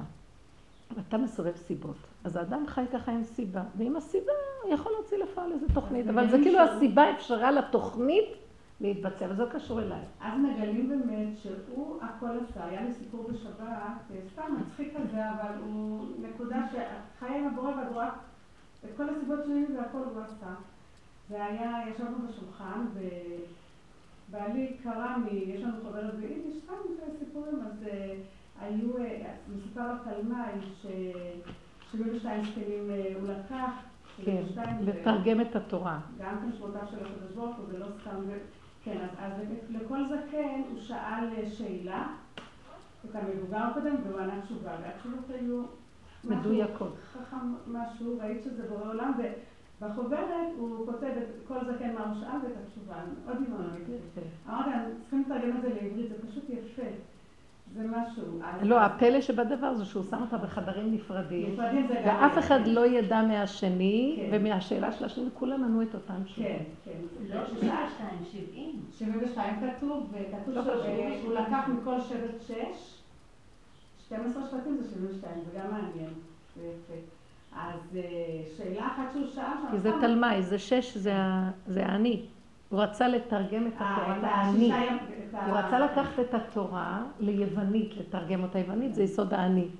זה נכון, הייתי... נכון, אז הוא רצה להכניס את זה לטבע, כן. וזה היה יום שחור ליהודים. אי אפשר לשים תורה כזאת בטבע, כשכל היסוד שלה זה התכלית, זה היום השביעי, כל הששת ימים התכלית שלהם. הוא רוצה שישה ונקודה בלי שום תכלית. או י"ז בתמוז, אחד מהצומות. כן, משהו כזה. כן, נכון, בי"ז. כן, מה שהיה, אני, אה, זאת אומרת, אה, בעלי הקריא את זה, זהו, אחר כך אני, אה, זאת אומרת, אני, אין אני, זה הכל השם, כן? משהו ריגש אותי מהביטחון, כשהוא שאל את אחד, מה הוא שאל אותו? הוא שאל אותו, זה מה שאנחנו מדברים פה בדרך, באמת, הוא שאל אותו, הכל, זה הגיע לזה וזה לזה, הכל שרשרת, בסוף אז יצא ש, שביטחון, ביטחון זה... אז הוא, אז הוא שואל את הזקן אחריו, אז איך מגיעים לביטחון? אז הוא אומר לו ש, שנדע שהכל זה השם, וכמו שאנחנו משהו כאילו, הכל זה השם, אין, הוא, אם, אם האדם יודע שהכל זה השם, והוא בטוח בזה, אז הוא יחיה מאוד טוב, כי כאילו השם הוא הכי טוב, והוא הרי מביא הכי טוב. לא יודעת בדיוק, זה קראתי, ואז, אה, לא יודעת ככה, השם מביא לי ככה משהו לעצמם, אמרתי, אה, כי אני תמיד בטבע שלי, בנקודת הרגישות שלי, אני דואגת לפרנסה של הילדים, כי זה קשה וזה קשה. אז אה, דיברו בדיוק על זה, אז אמרתי, כן, אפילו, בעלי אמר, השם מפרנס את זה, אמרתי, כן, אפילו לחתולים, לחיות הוא דואג, אז לנו לא, ובפרט יהודי, שהבריאה נבראה בשביל זה, לגלות את בורא עולם דרך היהודי, אז אם לחתולים הוא דואג, מה יש לנו לדאוג? ככה יצא לי. זהו, אחר כך קמנו מהשולחן והלכתי לסדר וזה, והיה לי את הזוג הצעיר והילדים הקטנים, לעין הרע טיפולים וזה, אז נכנסתי לחדר כניסה והיה אסתמית שיש ריח מהטיפולים, אני סוגרת הדלתות, ובלילה נוריד. והשם מביא לי, ראיתי שבסוף הכל השם, השם מביא לי מחשבה, אה, שהבת שלי פעם אמרה לי שאם זה מפריע הריח אז מותר לו בנזק בשבת. אז השם עשה לי שעכשיו מאוד יפריע לי הריח. יש פעמים וזה לא מפריע לי, אני סוגרת, לקחתי להוריד את זה. אז רציתי לעשות קשר, תמיד אני עושה קשר, אז בא לי מחשבה, אז אולי אסור. טוב, אז יהיה בלי קשר. אז המשכתי לעלות המדרגות עם הזבל. ואז עוד פעם, השם מביא לי מחשבה, אחר כך קלטתי את זה, בשעתו לא קלטתי מה קורה. השם מביא לי מחשבה, זה נראה מצחיק כזה, אבל זה כל דבר. אה, גם החתולים ירוויחו מזה, כי אם תעשי קשר, אז עד שהם יגיעו לאוכל הם צריכים לעבוד קשה. וככה זה ישר יש להם. מחשבה טיפשית, כאילו, כן. ירדתי, כן. אחר כך ראיתי שזה השם בכל דבר, ירדתי לזבל. וזה היה מעניין, זבל גדול והכל, הזבל ריק, ועמדו מולי איזה שמונה חתולים על הזבל, ככה, כמו קופים שמחפשים שיזרקו להם איזה אוכל, החתולים מסוימים והזבל היה ריק. וגם עוד לא, עוד לא תפסתי, מה רק סתם? אז, זרקתי את הזבל, כאילו זה היה כבר פתוח, וכולם התנפלו על הזבל, כאילו בקלות, לא היה צריכים אפילו לקרוע. ועליתי הביתה, וסיפרתי בדרשות הבן שלי, וככה סיפרתי, כאילו כבר השם העיר לי בדרך וחזור, אמרת, נכון, נכון, בדרך, אה, בשולחן, הבאתי לך מחשבה להגיד שאפילו לחתולים אני נותן. זן, קל וחומר לכם. אז הנה, החתולים כאילו ירד, הורדתי עכשיו לך את הזבל, אני עשיתי לך מחשבה שאני עשיתי לך עכשיו שלא תסבלי את הריח, ושתרדי. סיבה, מסתובב הסיבות, כן. עם הקשר עוד לא תפסתי, זה רק אחרי כמה שעות השם העיר לי את זה, אפילו בנקודה הזו הרגשתי שאפילו, הרי החתולים היו רעיבים כאילו, הם צריכים את האוכל, אז אפילו להם אני דואג, עכשיו הם כל כך רעיבים שלא יצטרכו לקרוא את הנהלו, שיהיה להם את האוכל. כך ריגש אותי. שסיבה לסיבה כן. לסיבה. וכשבירכנו, ברוך אתה אזן את כל בשר. אזן את הכל. כי כאילו אם השם כל כך טוב לכל, אפילו לחתולים הוא דואג שעכשיו הם רעיבים שלא יצטרכו, אז כמה וחומר לנו, ואנחנו יהודים וזה, הנקודה מאוד ריגשה אותי, שכמה שהשם הוא... הוא אבל יש עוד, עוד יותר מזה, מאחר ולחתולים הוא נתן, אז גם להם הוא ייתן. לא, תקשיבי, כן, אתם מבינים? זה סימן שגם להם הוא נותן עכשיו. את עכשיו, כן. לבנים שלך. לא, כי הנה, הוא הראה לך שאם לחתולים כן. זה בדיוק. לא, שימי לב, זה ידיעה, זה לא שאת, אה, מאחר וזה, כמו שאת אמרת קודם, אז איך זה להם לא? תמיד נשאר אבל בסימן שאלה, שאנחנו לא יודעים אם כן או לא. לחתולים בטוח ראיתי, אם ראית שלחתולים בטוח, עכשיו גם להם יהיה בטוח. אז זה התרגשתי. זה הכרה. כן, אז זה כאילו את הביטחון. עוד יותר לחזק את הביטחון, כמה שאנחנו, כן, בעל הניסיון כמובן שאנחנו צריכים. אבל... אה, סיבות, מערכת הסיבות, ראים איך שאנחנו, הכל מערכת סיבות. אז זאת אומרת בעצם, השם מוציא ממני כן, שאני כן. אגיד לחתולים, והשם עשה לי שאני לא אסבול את הריח, והשם אחר כך עשה לי שאני, שאני לא אעשה קשר, ואני... אז זאת אומרת שאם זה הכל זה השם, ואנחנו עוד... אה, הוא סידר לך את כל המהלך, ובסוף גם להם יהיה את הפרנסה. כי אם לחתולים הוא נתן, גם להם הוא ייתן. אז כל רגע רואים את השם. אז זה הנקודה, אבל כשאין את אני, כי אני אגיד מה הקשר, ויעשה קשר. הוא יגיד מה הקשר, ויעשה קשר, ויזרוק האספה. אבל אני רגע, כי השבוע ניסיתי מאוד מאוד לדבר דווקא, ולא באני. כן, ממש לי הכל אליו, כן? עכשיו, כשיש את האני, נגיד, בטבע שלי אני מאוד מתנקשת, נגיד, מאוד חשוב לי מה שאחרים יגידו עליי, מאוד חשוב לי. כן, אם אני אישה טובה, אם אני בעלת, אימא ככה, ככה, ככה, זה הטבע שלי. כן, החולשה של, זה לא הטבע שלך, תגידי, בואו נחליף את השפה, זה החולשה של תוכנת האני. טוב, תתחילו, ל... כי זה מנתק אותנו קצת מזה. והאני הזה, הוא, מאיפה נוצר האני? שהנחש אמר להם, אם תאכלו מעץ הדת וייתם כאלוקים, יודעי טוב ורע. זאת אומרת, יש כאן איזה כל הזמן רצון להיות מושלם, הדמיה. ברגע שאכלנו מזה, נהיה לנו מקום שאנחנו כל הזמן רוצים להיות מושלמים. אז אנחנו מאוימים מהחסרונות. אנחנו כל הזמן מאוימים שאין לנו מספיק מושלמות. ואז אם אני חושבת, אה, ההוא לא מספיק, אם אני לא אעשה ככה, הוא לא יאהב אותי, אם אני אגיד ככה, לא, אני לא אמצא חן בעיניו, אני לא... אז כל הזמן אני מבוהלת, זה מהתוכנה הילדותית הדמיונית ששואפת לשלמות, שבעצם היא מדמה את עצמה לאלוקות, אבל היא כל כך עלובה. אין לה שום יכולת להחזיק מעמד בשום דבר. בסדר. היא תלויה כל הזמן בדברים. בסדר. אז עכשיו תגידי שזה התוכנה הזאת כזאת, התוכנית הזאת. מהתוכנה הזאת, גם אם אני יכולה כאילו לדבר איתו ולהגיד לו, תסתכל איפה אני נמצאת, איפה האני, איפה האני. איפה האני. אל תעשי כאילו, אני. תתחילי לפרק את זה ממך. איפה האני הזה נמצא, והוא מביא לי כאבים, לא, אני לא מוכנה. ולא רק זה, איפה אתה נמצא, יפה, איפה אתה? בגלות. אם אני מזינה את זה, אני כובלת את האור האלוקי שבתוכי לתוכנית הזאת, גם הוא בגלות איתי.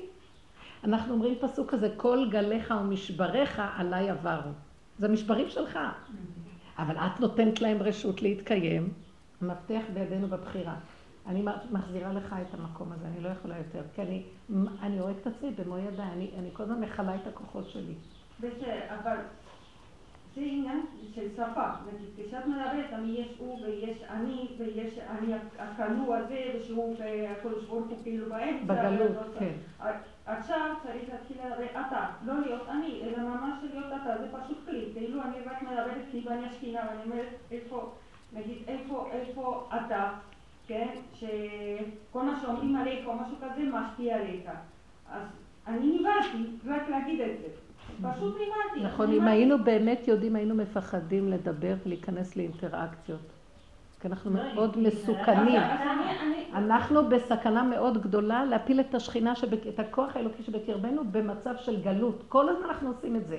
התוכנית עושה לנו את זה, זו תוכנית של גלות. היא כל הזמן מפילה אותנו בגלות. אז כשהתחלתי לדבר ככה, ואתה נגיד, אתה כועס על עצמך, כי בעצם אתה כועס עליו, או משהו כזה, אני פשוט, אני אמרתי, היה לי כאב על השכינה. שימו לב, עוד פעם, זה לא השם יתברך. זה האני שנגנב מהשם וחושב שהוא כאלוקים. כן. הוא נכנס ל... מי זה האני הזה? האני הזה הוא, הוא, הוא יסוד העין, הוא בורא עולם שנכנס לאני. האני זה עין שכאילו הוא אני. אז אני, כל פעם שאני מזינה את האני, אני מפילה את העין לתוך המצב הזה. אני מחזירה לאתה, הוא כבר מתחיל לצאת מהאני. מבינה מה אני רוצה לומר? כן, אבל כשאני מדברת על אתה, אני מדברת, נגיד, על ה... האתה זה האני, כשאני מדברת לאתה, כן, אני פונה לאני הגנוב שהוא בעצם עין. אז בינו, בין האני לבין העין, האני זה כמו איזה יצר הרע כזה, בוא נגיד שטן כזה. איזה כוח מגושם של שלילה שמפריע לי להגיע לעין. אז אני פונה אליו, אני לא, 아, לא כאילו... מתחצף להשם, 아, לאור העליון. אני אני... כאילו לכוח הזה שבעצם נגנב ואני מדברת אליו, מוכיחה אותו, אומרת לו. זה כאילו, אני מוציאה את האני שלי ואני שמה אותו כאתה, ואני אומרת, אני אומרת לו, אתה גונב, אתה ככה, ככה, ככה, ואני... אתה גנבת אותי בעץ הדת, אתה זה אתה זה אתה זה אתה. תגל את עצמך. עכשיו, מזה, כאילו אתה... שימו לב. רגע, רגע, רגע, רגע. הוא כל כך התגשם בתור אני, שאני חייבת עוד להחזיר אותו לאתה, כי אם יש אני יש אתה, אז עדיין הוא מגושם באתה. אבל מאחוריו מסתתר האני יותר קרוב מה ש... אה, העין יותר קרוב מה שהאני שלי. שימו לב, יש מדרגות. יש אני, שהתגשמתי שזה מין דמיון אני. מי זה האני הזה בכלל? זה דמיון עצמאי כזה של משהו מוזר. ויש אתה, עכשיו אני מחזירה את זה לאתה. מי זה אתה? זה יסוד התוכנה שחושב את עצמו כל הזמן, זה, זה מין שטן כזה ביני לבין בורא עולם. מי עומד מאחוריו? העין. בעצם זה הכל בורא עולם בהתגלגלויות שלו, בהתגשמות השלילית. ואני צריכה לגאול אותו ולהחזיר אותו בחזרה ליסוד שהוא יגאל אותי. אני כאילו, אם אדם לא עוזר לעצמו, איך אמר, איך אמר, אם אין אני לי מי לי, רבי הלל הזקן. אם אדם לא יבין את התוכנית הזאת ויעזור לעצמו לצאת מזה, זה כאילו השם בתוכנו עוזר לנו לצאת מהמצב הזה שהוא מוציא את עצמו מהמצב הזה. זה הכל איזה סמטוחה פנימית. וזה צריך להגדיר את זה ברמה כזאת שהשפה, איך שאנחנו מדברים, מזינה את, את התוכנה השלילית הזאת. ולכן צריכים כל הזמן להפוך את זה לאתה. עכשיו, נראה כאילו אנחנו מתחצפים להשם, אנחנו אנשים דתיים, מה זה, מה זה הדיבור הזה? אבל זה לא אתה, כאילו העין, אלא אתה שבינך לבין העין. זה כאילו המצב הזאת של שטן בחוץ. כן. אז אני מדברת אליו, ובתוך זה אני אומרת, לתנועה, נגיד, תתבצע כבר, נכון? בתוך הדיבור הזה זה מה שקורה, נכון? כל המקום הזה, בואו לא נתפסף, נגיד, הכל אני מחזירה אליך. בתהליך להחזיר לעין, קודם צריכים לעבוד דרך התא, מאני לאתה ומאתה לעין. אז, אז, פחות, אז פחות אני מעורבבת בתהליך, ואז זה יותר מתחיל להתנתק. מתחילה להיות התנתקות, כמו שאמרה קודם. הוא יותר נקי, ואת מתחילה לראות שזה כבר מהלך שלא קשור אלייך. למה את כל כך מעורבבת ועצובה וכאובה ושבורה, כשאין בכלל כלום? זה רק הדמיה במוח. זה הדמיה במוח. וצריכים לעבוד מאוד מאוד מהר וחזק להעביר את זה לאתה. בהתנתקות, כמו אכזריות, אח זר. את עושה את עצמך אח זר למצב הזה. האם אתן עוקבות אחריי? זה אכזריות. סליחה, זה זר לי, אני לא רוצה להיות משותפת בזה. זה החלטה. בואו ניקח עכשיו, נחזיר את זה לאתה. זה זר למי? לנפש שלי? איך? למי זה זר? זה זר לגולם. בואו נחזור לגולם. הגולמיות הזאת פשוטה וגמרנו. אני רוצה לנקות אותה מהספיחים של האני, שאחר כך ירד יסוד העין. ויש מלחמה בין, ה... בין המציאות של ההתערבבות שלי עם האני, לבין הניתוק, לבין הפיכתו לאתה, לבין הגילוי של העין בתוך כל זה. גם הוא רוצה כבר, גם הוא רוצה להיגאל מהמקום הזה. גם היצר הרע רוצה כבר להיגאל מהמקום הזה. הוא, הוא, הוא, זה גם תפקיד שהוא כבר אומר, זה הורג אותו בעצמו, הוא יכלה את עצמו במו ידיו. האנושות היום מכלה את עצמה במו ידיה. זה מצב של התאבדות. כל ארגוני הטרור מסמלים מצב של התאבדות בבריאה. זה, זה מצב לא נורמלי של, של התאבדות. זה כאילו הכוח הזה כל כך במצוקה עם עצמו, שהוא מתאבד עכשיו. ואני רוצה להציל אותו מההתאבדות. ההכרה העליונה שלי מעבירה אותו מאני לאתה ומאתה לעין. זה, זה היסוד של השחרור שלו. ניקח דוגמאות מהחיים ונמחיש אותן בדוגמאות מעשיות, כי זה יהיה אחר כך מוחשי. קודם כל, שאנחנו נברר את הנקודה. אני צריכה, האני, הגולם הזה צריך להישאר ריק. אני כתבתי לי את זה בכמה מילים. האדם היהודי, שאנחנו עובדים ברמה של יהודים, האדם צריך להחזיק את שתי התוכנות, דבר והיפוכו גם יחד. גם להישאר צדיק וגם לדעת שהוא רשע. גם לא לפגום בפועל, כי התורה אוסרת עליי, גם לדעת שגם כשהוא לא פגם, עדיין הוא לא השתנה. זו סיבה שעזרה לו, ואם השם לא יעזר לו, הוא היה עכשיו עושה דברים אחרים. זה שהוא רוצה לא לפגום, זה גם עוזר, זה גם עוזר לו. עכשיו, עדיין הוא לא השתנה בפנים. למה אני צריך להגיע להכיר שאני נשארתי שלילי? אני ועוד איזה רשע בעולם שעושה שטויות בפועל, אותו דבר. רק מה הסיבה עזרה לי באיזה זכות אבות, בזכות ש... שבאמת אני מכירה בזה שיש רצון אלוקי ואני רוצה לקיים אותו, זה עזר לי לא לפגום. אבל בפועל, ביסוד הפנימי, אני כל רגע יכול לפגום. אז אני והרע אותו דבר. למה אני צריך להגיע לשלילה? כי זה הכי שולל את האני. האני בתוכנה שלו, הוא לא יכול לסבול את השלילה. הוא לא יכול לסבול שלילה, זה הורג אותו, הוא לא יכול לסבול, לכן זה המקום שאני צריך להישאר. כי אם אני בחיוביות מזין את ה... נהיה לי סיפוק, ריגוש, גדלות עצמית, אני ניזון מזה. אז לכן לא מצאתי מקום יותר טוב בתהליך של הירידה מתוכנת האני להגיע לאתה רק דרך שלילת האני. מה, מה שולל את האני? חיסרון, שלילה, כישלון, הוא לא יכול לסבול את זה, הוא מת מכאבים מזה. ואם אני מגיעה למקום שאני אומרת, אז מה? זה נתון, זה נתון, זה X, זה Y, זה לא, אין לי צבע ביניהם, לא אכפת לי, אין לי רגש, זה ככה, זה, זה הרוויח מיליון, זה הרוויח אגורה, מה ההבדל? אין כלום הבדל. לא מייחסת לתוצאה של הממון איזה חשיבות, אין לי שום שייכות לזה. נראה שבעצם רק דרך השלילה אני יכול להגיע לפרק את החיובי. הבנתם? דרך השלילה, כי החיובי לא מתפרק על ידי חיובי. לא, הוא ניזון יותר, הוא מקבל לעצמו כוח. ואז אני יכולה להגיע למקום של האתה. אתם מבינות מה אני אומרת? לכן אנחנו כל הזמן מחפשים את הפגמים ואת הכישלונות. לא בכדי, אני יכול ליפול שם בעצבות ודיכאון וזה, מה, אני שלילי? זה האני נופל, הוא לא יכול לסבול שלילה, שיפול. אני אומרת לו, טוב, אתה רוצה להיות עצוב, תהיה עצוב, מה זה קשור אליי? אני לא עצוב ולא שמח, לא כלום, גולם. ואז אני מתחיל להעביר את השפה לאתה. אבא זה אתה בעולם שלך, אתה רוצה לגאול את עצמך מהדמיון, ההדמיה החיובית, אז אתה מביא את עצמך, זה הפירוט, מכניס תוכנה, מוציא תוכנה. תוכנה הזאת מוציאה את זאת, אז עכשיו זה קיימת, מצידי שיהיה זה, מצידי שיהיה זה, זה לא מפריע לי. אז אני אמרתי כאן, שהאדם שמתקדם בעבודה צריך להחזיק את שתי התוכנות, דבר והיפוכו גם יחד, מה שבעולם הטבע לא יכולים לסבול דבר והיפוכו. איך אפשר להכיל שני הפכים? אי אפשר, בן אדם מתבלבל מאוד, הוא לא יכול. מי שעובד בנפש, הוא מבין שההיפוכו של דבר עוזר לו לפרק את הדבר, אז זה טוב. אבל הוא לא מתרגש מזה, הוא חייב לעבוד עם, עם מרחב של לא להיות שייך. כמו שאמרנו, אך זר, אכזריות מסוימת למצב של השיפוטיות והקונוטציות של הדברים. זה מרגיע, מרגיע אותו, ואז הוא יכול לעבור כל מיני דברים וזה לא נוגע לו. צריך מאוד מאוד מאוד מאוד מאוד בעבודה המעשית, לעבוד על הנקודות, לא להתרגש מהחיים.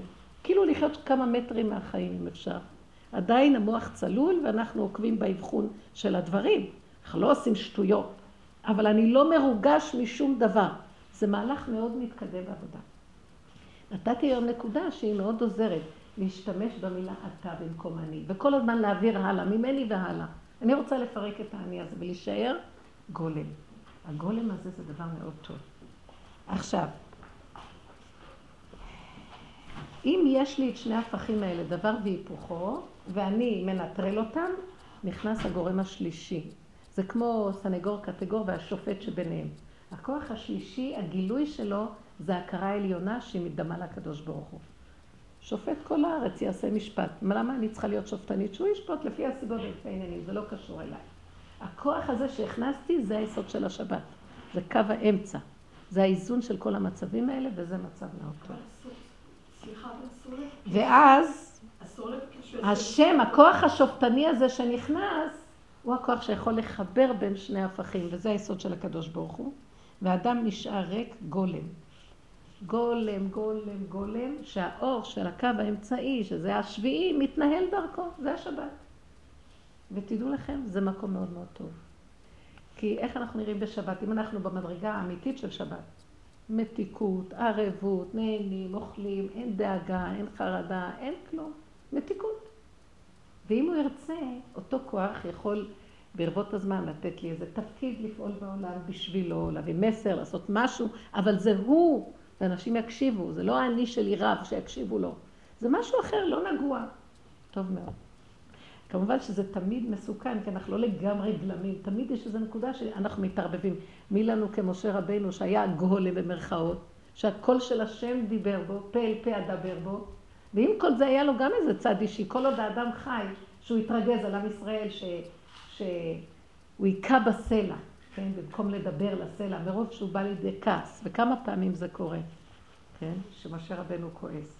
אז, אז הגולם הזה, כל עוד הוא בעולם, הוא תמיד בסכנה, כי אנחנו לא לגמרי גולם, אבל בכל אופן זה מצב יותר טוב מהמציאות של העוממות, מלשון עוממות, עמום, עמום, של העם, העם. הפשטות של בני אדם שהם לא מוכנים לעבוד עם עצמם, להביא את עצמם למצב אחר, ולא המעורבות הרגשית, השכלית, הבזבוזית הזאת של המציאות שלנו בעולם. אנחנו מאוד מאוד בסבל, האנושות נמצאת בסבל היום. אנשים סובלים, ואני יודעת שכל הסבל הזה נובע רק מהתוכנה של האני.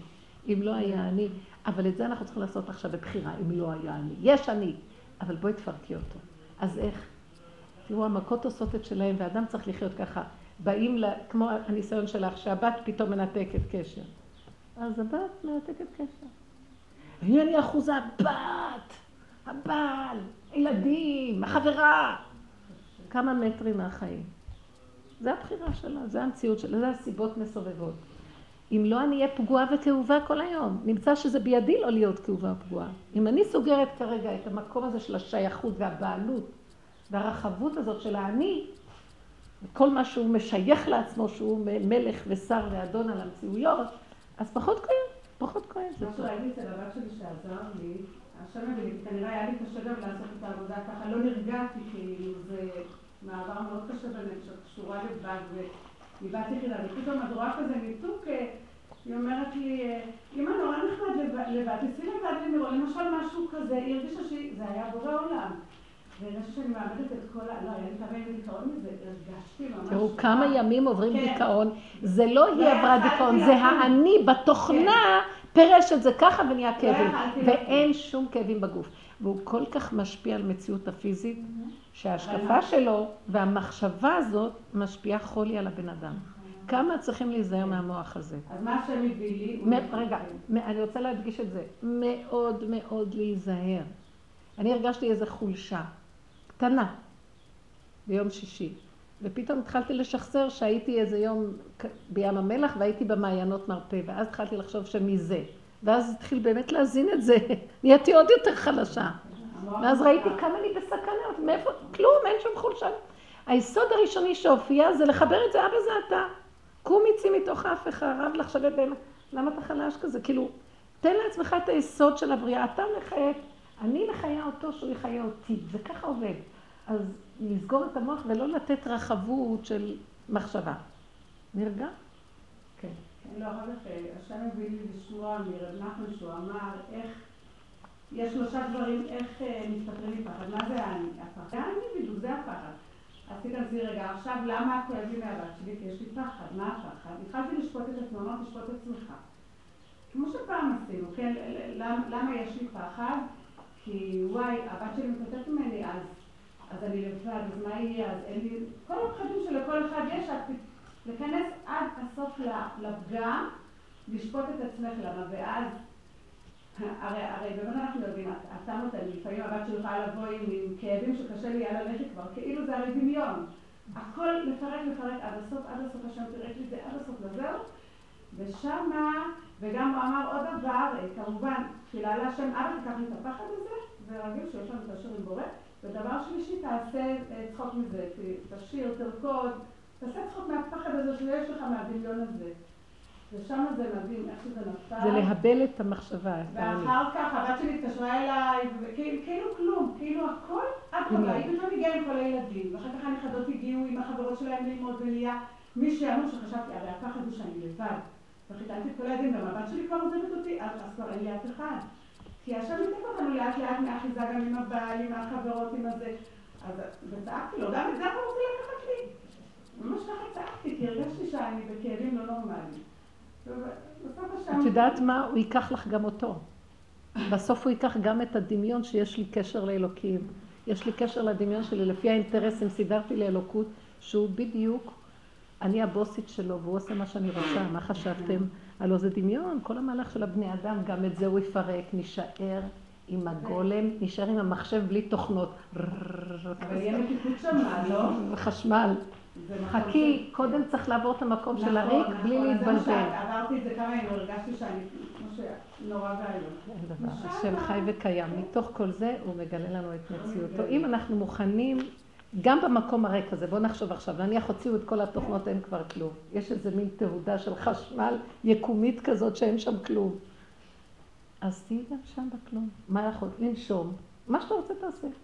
אם אנחנו נותנים את המקום הזה של לגמרי לא ללכת עוד אחיזה, עוד אחיזה, אנחנו מסתתרים מאחורי כל הזמן אה, כל מיני מחסומים כאלה, שזה איך שאנחנו מסתתרים, ואת כל זה יפרקו. ואלה שיש להם את הדרך ולאט לאט עובדים, זה ברחמים. אלה שאין, ופתאום באה איזה מכה ומתפרקים והכל רועד. אני, אני אומרת לכם, זה כל בתי החולים היום, וכל האנשים שלוקחים תרופות, פתאום כאילו הם עומדים בפני איזה תהום שאין שם כלום. אז נבהלים נורא, ואז מתחילים, אה, בורחים לדמיונות וכאבים, לוקחים כדורים. מה יש תציצי? מה יש שם? כלום. אז כלום. בואי, בואי נשתלשל לתוך זה, זה מאוד קשה. זה הכל במוח.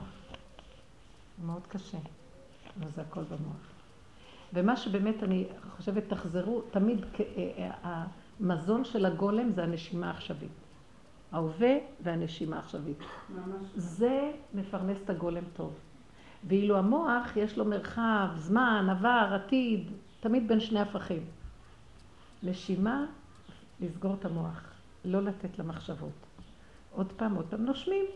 המעניין הוא שזה רק הצדמות של רגע. אם היינו עוברים אותה רגע, לא היה ברגע השני שמרחיב ולא היה באים הכדורים. אבל אנחנו לא נותנים את הנקודה של האיפוק של הרגע, ואז רץ, רץ, רץ, הולכים לקבל כדורים. כי לא יכולים להתמודד מול כל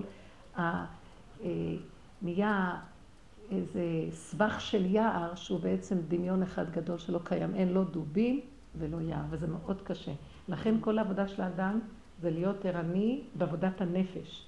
ערני, מדויק, מאוד קשור, וכל הזמן במצב של הוא מנתק, מנתק, מנתק, כדי להישאר בגולם, קשור מה שרק נשאר שם, שזה מחבר אותו עם האלוקות. כי גם גולם זה קשה. את ציירת לנו גולם, שאנחנו לא רוצים להיות במקום הזה.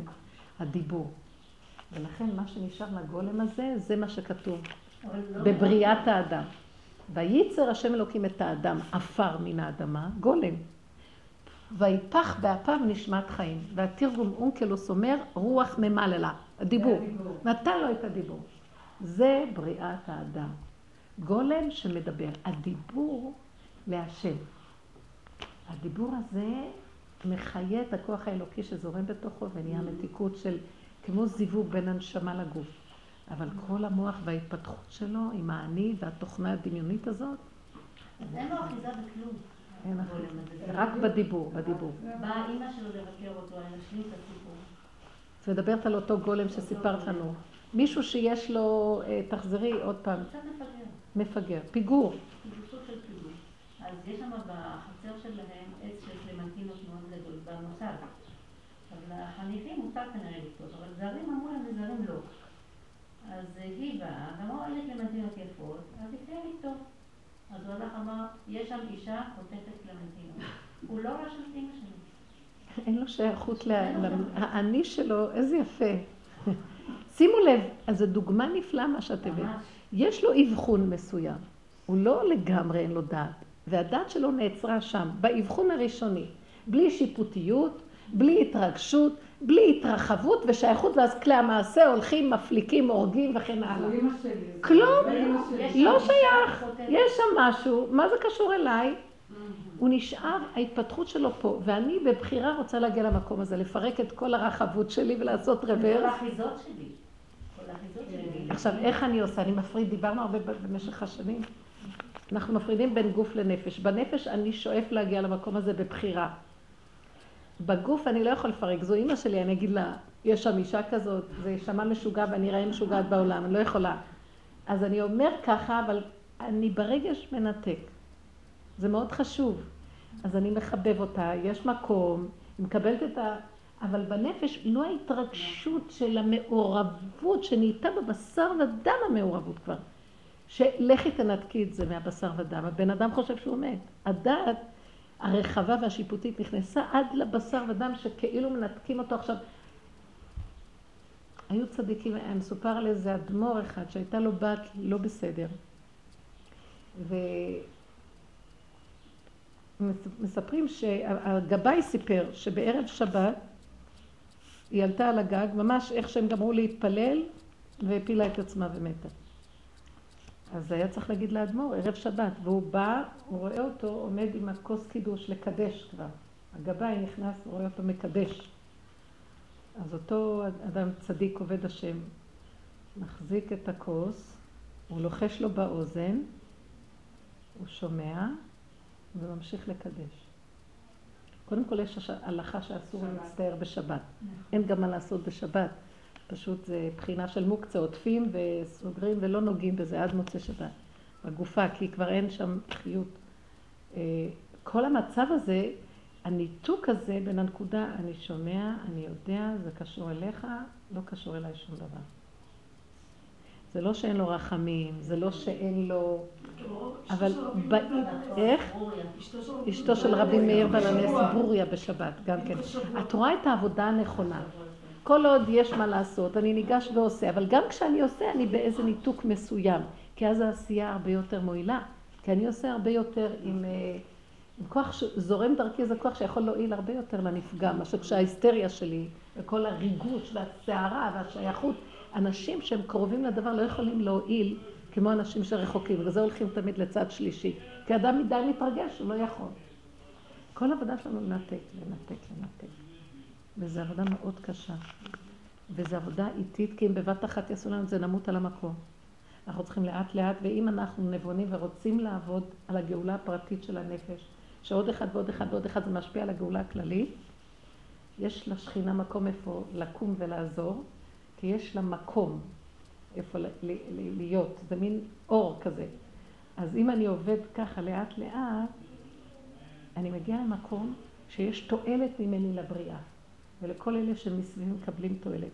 אם אני מעורבב ובסערה מתמדת, אחד מזין את השני בסערה, שפשוט אנחנו לא יוצאים מהמהלך של זה, זו סמטוחה אחת גדולה שנמצאת היום בעולם, ומאוד מאוד קשה לצאת ממנה.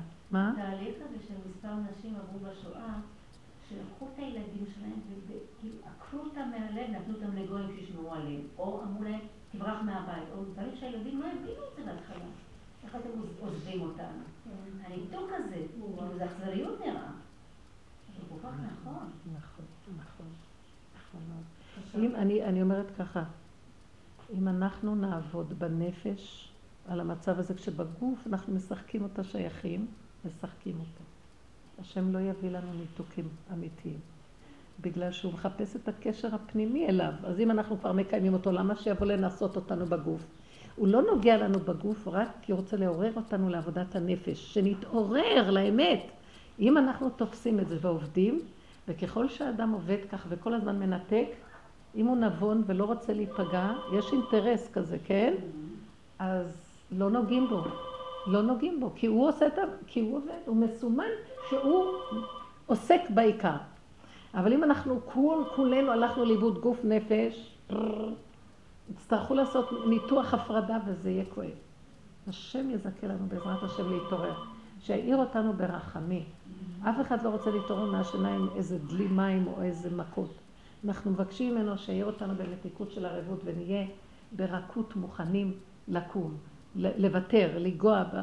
זה, זה הרבה התאמנות. כל הזמן להתאמן, ובקטנות, שלא יבואו הגדולות. הקטנות זה דבר מאוד חשוב. אל תזלזלו בקטנות. מילה שמישהו אמר לך ואת פגועה, נתקי אחיזה. מעשה קטן, היה חסר לך משהו, מישהו לקח לך ו... נתקי אחיזה. זה כל מיני דברים קטנים, כל אחד איפה שהוא מונח ומה שקשור אליו שהוא שי... הוא מאוד נגוע בו, שמה לעבוד. כן.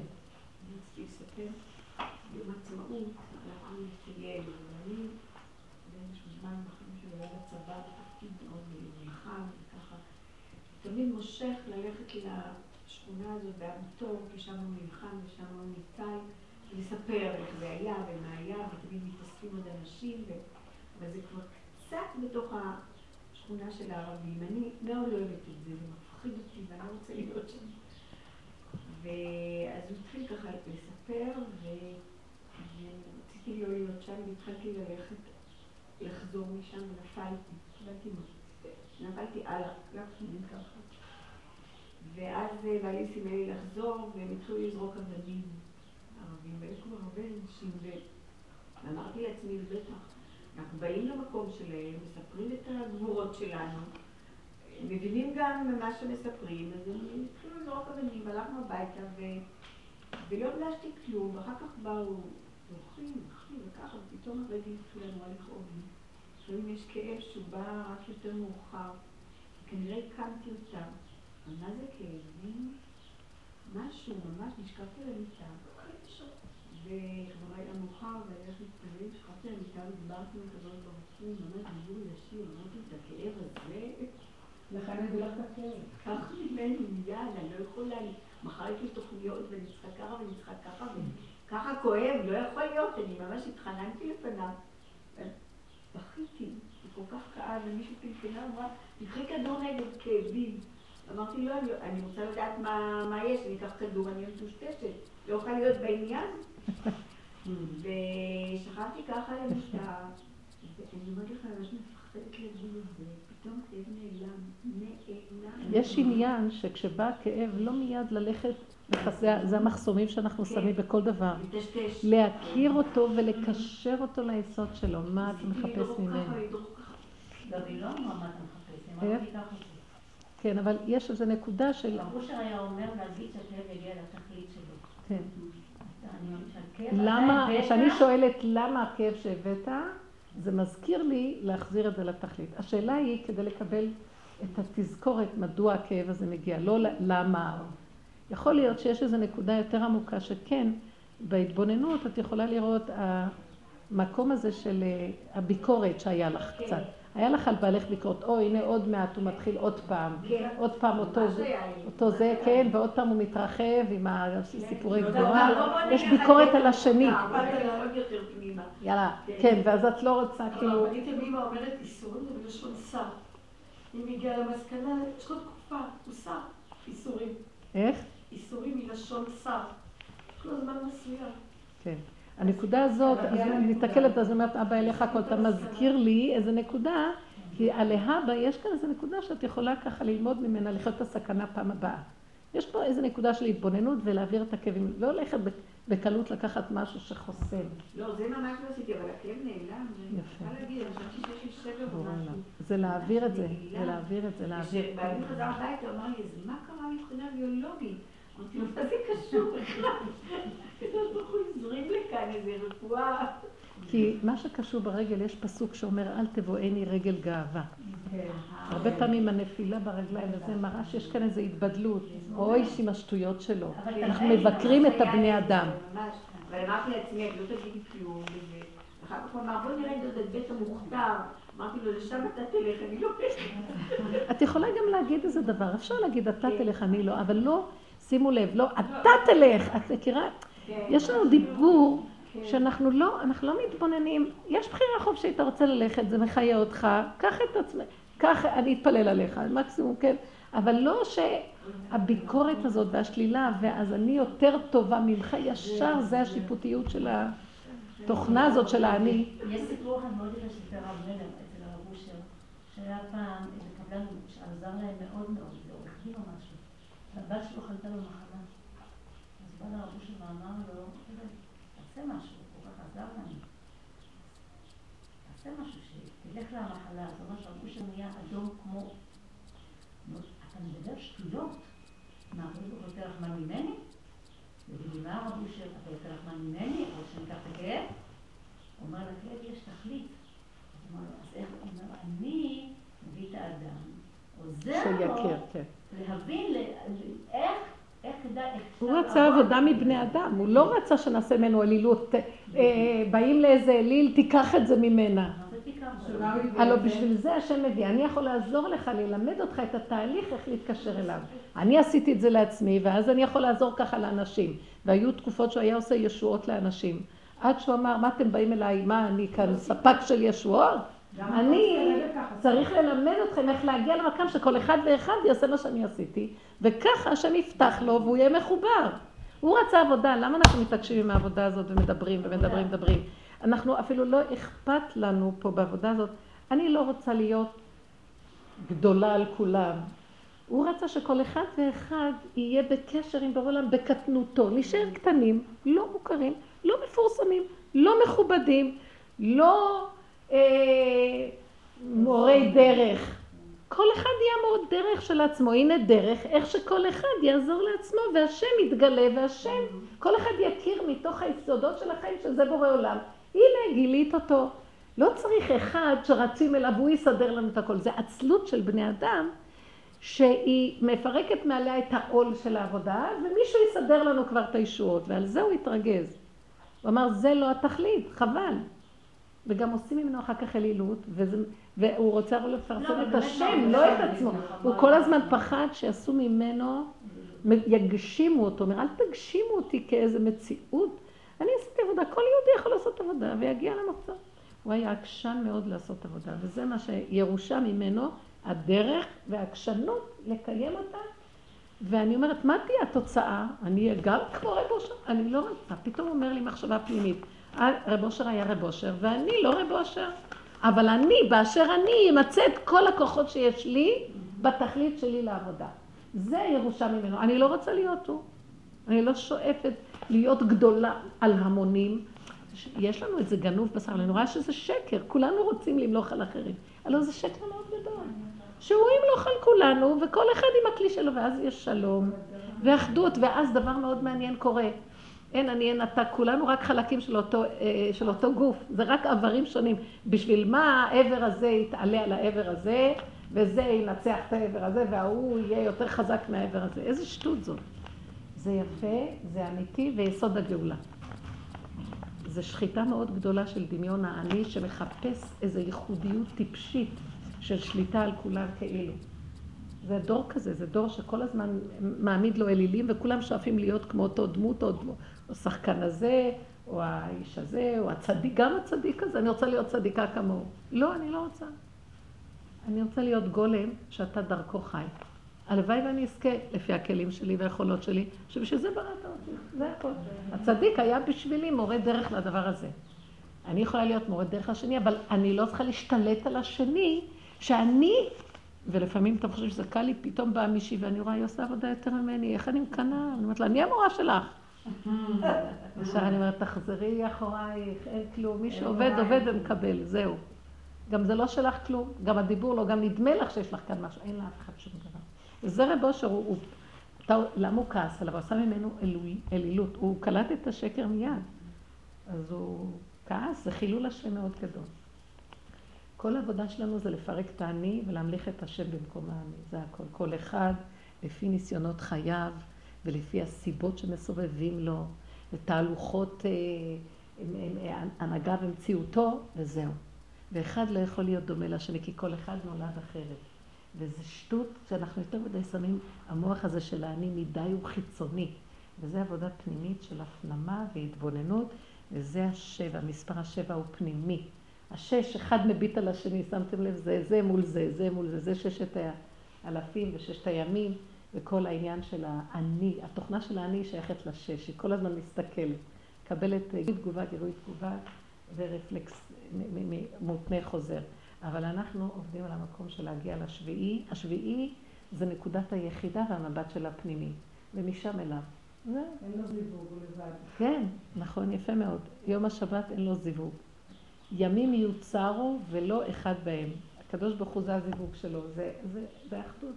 זה אמר דוד המלך, אה, אה, נפשי הביתיך, אני מהווה אותך, אני, אני רוצה להתחבר אלייך, זה החיבור להשם יתברך שנמצא ביסוד האדם, שזה בעצם המקום של השלמות והמנוחת הנפש והרגיעות שהתחלנו את השיעור להגיד.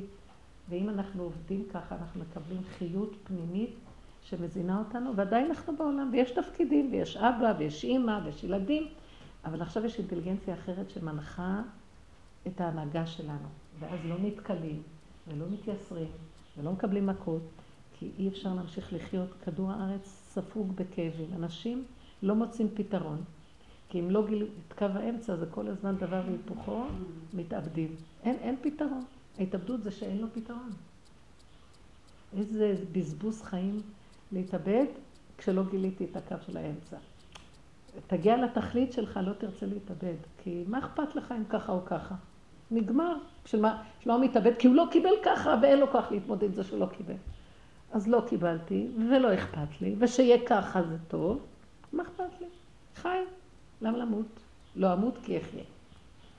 ודרך זה הקדוש ברוך הוא, יש לו עוד כלי שהוא דרכו מתגלה בעולם, כי הוא לא גוף, לא דמות הגוף, הגוף שלי זה הכלי שלו. הלוואי ונזכה למהלך הזה. צריך לתרגל כל הזמן. מה שהוספנו כאן היום, שהוא יכול להיות, עוד פעם לחזק את החידוש הזה, כל הזמן להפוך את זה לאתה.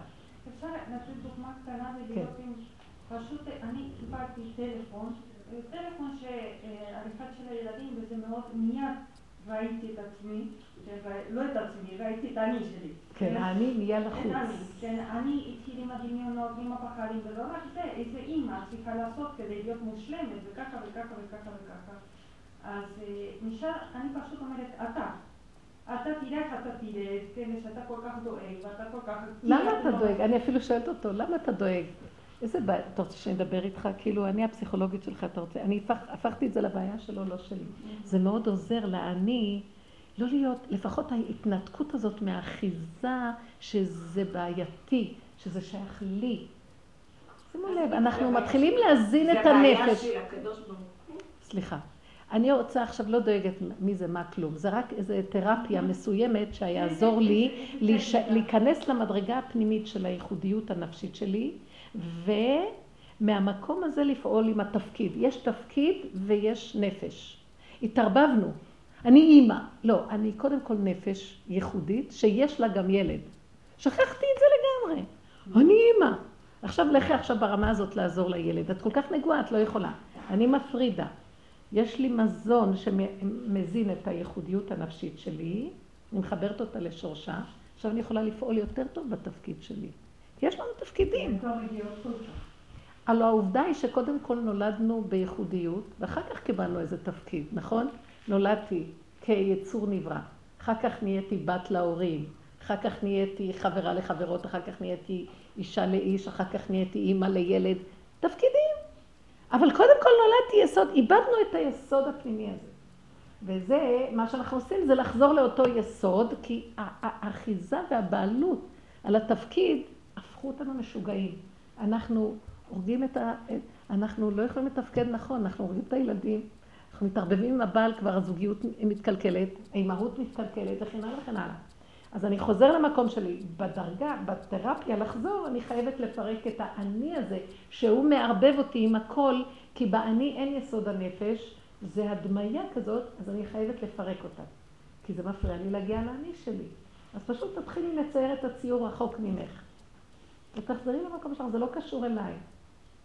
אני חייבת להישאר ריקה. שאלו אותי למה לא תפקדת, הוא אימא. בגלל שאני אימא, התפקיד שלו יותר. אבל רגע, את שמת לב לשפה שלך? בגלל שאני אימא, התפקיד שלי יותר. אז יש אימא ויש שלי. שמתם לב מה... תקשיבי עד הסוף. אל תקשקשי דיבורים. תלמדי כולנו ללמוד להתבונן מה אנחנו אומרים. התפקיד שלי כאימא, נכון שיש מציאות ויש לה תפקיד? אז למה יבואו אליי בטענה על התפקיד? כי כנראה משהו בבסיס לא מחובר נכון, נכון? אנחנו מפסיקים רגע את התפקיד וחוזרים להתבונן בלוח הבקרה. אז מי יבוא אליי בטענה? אם הם באים אליי בטענה, משמע שמצביעים לוח הבקרה שלך לא בסדר. מה אני מאוימת? שאני אימא לא טובה? מבולבלת. אז אני אעשה עוד איזה פעולה של אימהות. לא מלוח הבקרה, מאיזה הידמות של מנותק מיסוד הפנימי שלו. מבינה? השפה מבלבלת אותי גם. צריכה, אבל גם השפה עדיין אומרת לך, יש אימא, שזה התפקיד, ויש את. נכון? התפקיד שלי כאימא. השפה אפילו מבררת לך קצת. אז יש כאן שני דברים. אז מישהו בא אליי בטענה, ושם אני צריכה להקשיב. אם הייתי מבינה, הייתי מקשיבה. הוא בא בטענה ליסוד הפנימי שלא מתפקד טוב בתור תפקיד. אז אם כאן, מאיפה אני אשאב את הכוח לתפקד יותר טוב? התפקיד הוא מולבש על האדם, כאשר יש לו איזה לב פועם קודם. אני צריכה ללכת למערכת הפנימית הקודמת. ואת זה אנחנו כל הזמן צריכים לעשות, ושכחנו את זה. אנחנו עומדים על הגלגל החיצוני, וכל הזמן מנסים לשפץ בחוץ. זה לא יעבוד אף פעם. את יודעת, כל פעם שבמצבים דומים, אני ממש שומעת את הקול הזה שאומר לי, את גנבת, את גונבת, גונבת את התפקיד שלי. את רוצה להיות אימא, בבקשה, תהיה את אימא, אבל את גונבת את התפקיד שלי. תראו, הקול הפנימי זה השם בתוכנו, שהוא ברא אותנו כי הוא בתוכנו חי וקיים, ואנחנו שמנו אותו בצד, ואנחנו כאילו איזה בובות מסדרים לנו את החיים. אז הנה איך שזה נראה. אנחנו תקועים לחלוטין ולא יודעים איך לצאת מהתקיעות. כי אין לנו קשר איתו. הוא אומר, בבקשה, אם אתם, ואיתם כאלוקים יכולים, אם אתם כאלוקים יכולים להתארגן, בבקשה, הוא עומד בצד, מחכה מתי כבר? ששת אלפים שנה. אנחנו עוד לא קולטים. כל הרעות האלו באו אליי, על כן אלוקיי בקרבי. על כן מצאוני כל הרעות האלה. אני לא מחובר ליסוד שלי. זאת אומרת, לקחתם ממני את החיות, ואתם מדמים לאיזה חיות, אבל אתם מדומיינים. הנה העובדה שלקראת הסוף החיות הזאת נראית כדמיון, כי אין לה כוח להמשיך. אם זה היה אלוקות, למה? אין סוף. למה היא כל כך חלשה ואין לה כוח? כולם אומרים, אין לי כוח, אין לי כוח. אז סימן שזה, הנה מתגלה התרמית במערומיו. מאיפה אתה בכלל פועל? מאיזה דמיון? אין מאיפה לקחת שם כוח. זה נופל. זה לא מספיק להגיד לנו מלבדו, אתה תעזור בעזרת השם. זה שקר. זה שקר. את יודעת מה? זה, היא צודקת, זה ביטויי לשון דמיוניים. לא, לא שקר, אפילו באמת. אסור להגיד באמת. אפילו להגיד את זה אה, באופן... אה, אני רק אומר, אין עוד מלבדו, אתה תעזור לי, כן. אבל שמתם לב מה אנחנו אומרים? האני עוד אומר, אין עוד מלבדו. הוא רק אומר, הוא למד להגיד, אבל הוא עוד חושב שיש עוד מלבדו, וזה אני. באמת צריך למחוק אותו. אי אפשר לו לאני הזה לקבל ישועה. ישועת האני זה להפוך אותו לעין, וזה מאוד קשה. אנחנו כאן מדברים תרגילים איך, איך לסבר לו את האוזן. מותק, כדאי לך לרדת מהבמה, כי עוד מעט אתה הולך למות, וגם אני איתך, וכל העולם איתך. לא חבל לך? תפנה את הדרך, גם אתה תחיה, תהפך להיות עין. וכולנו נחיה ואין לנו טוב, את צריכה להסביר לו את זה. זה מאוד מאוד קשה. זה, זה מהלך שאנחנו מעבירים אותו למקום. אני כבר הגעתי למקום שמסכן, הוא אומר לי, אל תסביר לי, אני לא מבין מה את אומרת, אני זה אני וגמרנו. אז תעשי משהו. הוא אומר לי, תעשי לי טובה, תעשי כבר משהו איתי. מה תעשי? אל תשימי לב אליי, את לא מבינה שכל עוד פעם שאת שמה לב אליי אני מת. הוא בעצמו רוצה להציל את עצמו ואומר לי, תעזרי לי. אז אני אומרת, אבא זה אתה. אני כבר מעבירה את זה למערכת שבכלל לא להזכיר את המילה, אפילו אני זה אתה, זה אתה, זה אתה. אני מדברת עם אנשים עם אני, אבל ביני לבין עצמי, אני, אל תיקחו על עצמכם, זה אני, איך עשיתי כזה דבר? ישר תגידי, אבל אבא, זה אתה בגלות שלך. זה אתה בהתמומיות של כל המערכת. אני לא רוצה להזין את האני. אז גם ברגשה שמה לא. אה, בוודאי אני לא גורמת לגלות. שלא, זה הכי גרוע. רגשה שמה אין גאווה יותר גדולה אני לא מזו. גורמת לגלות. אה? אני לא גורמת לגלות. לא גומרים את הגלות הזאת עם רגשי אשמה. אבל זה הכל אתה. אנחנו צריכים פשוט להתעייף. כל עוד יש לנו עוד כוח בעני, אנחנו לא נגמור. שמזכה לנו בעזרת השם. תודה רבה.